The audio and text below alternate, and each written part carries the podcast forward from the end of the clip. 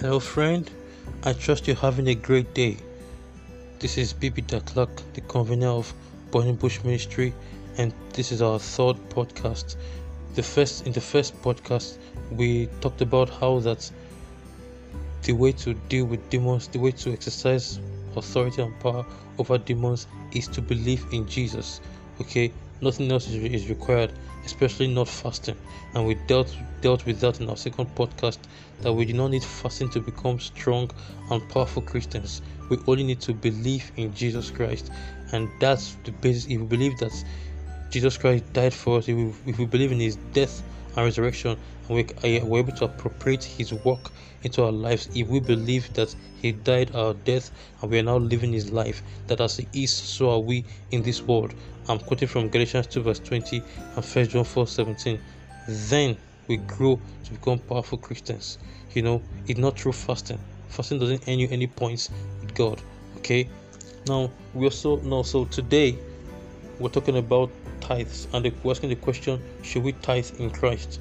The first thing i want to tell us is that we don't we don't receive God's blessings by tithing. I know that we read in Malachi 3 where it says, uh, where God says you bring your tithes into the stores and I will pour you out a blessing and you won't have room enough to receive it. Well, we are in Christ today. You know what? this is funny because I don't know why we don't read the Bible right, but Ephesians chapter 1 verse 3 says that we are we are blessed with all spiritual blessings in heavenly places in Christ. Now, if we are blessed with all spiritual blessings, then what is God point out? Then what is God point out to us again? Um, Galatians chapter three says that the blessing of Abraham has come upon us in Christ. I mean, through faith, you know, upon us Gentiles. So clearly, we have the bless the blessings that tithing, the blessings that tithing was supposed to appropriate to us, we are able to take them today on the basis of the blood of Christ alone. Now, if we have to put our faith in tithing to receive the blessing of God, then that means we are saying that the blessing of God comes by work and not by faith. God will not accept that. That's double talk. Okay. The other point I'm going to make from there is that the same the the same scripture on tithing, Malachi chapter 3, verse 10, it says that God uh, that God will open these windows of bless of heaven and pours out a blessing.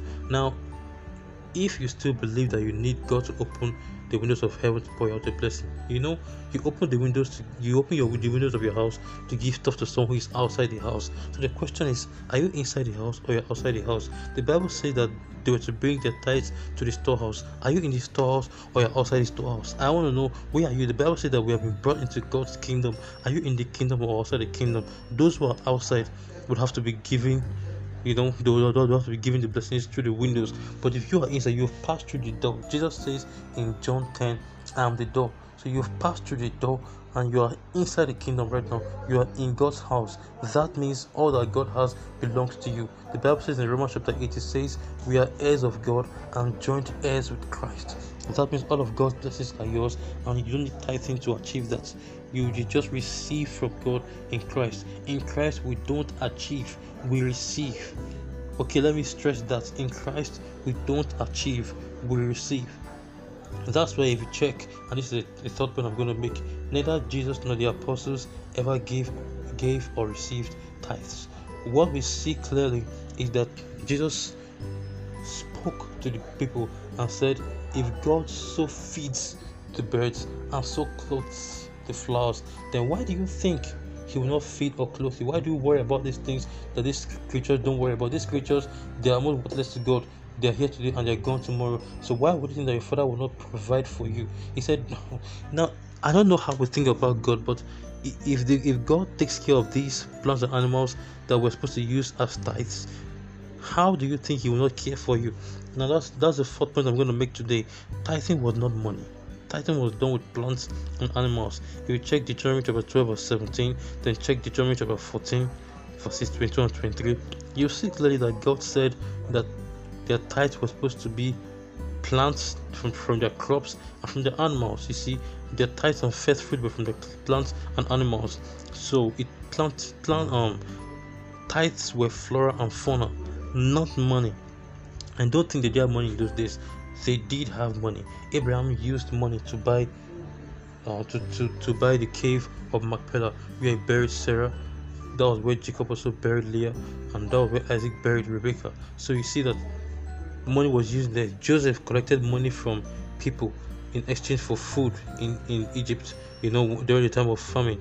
And in fact, even Jesus paid money as his temple tax. So clearly, they had money, they spent money in those days, but money was never their tithes. In Matthew chapter 23, when Jesus spoke to the Jewish leaders concerning tithing, he said he mentioned some crops that they were using as tithes. He didn't, he never mentioned money as tithes. So if we equate tithing to monetary value today, then something is wrong with, with our understanding, and we need to check it.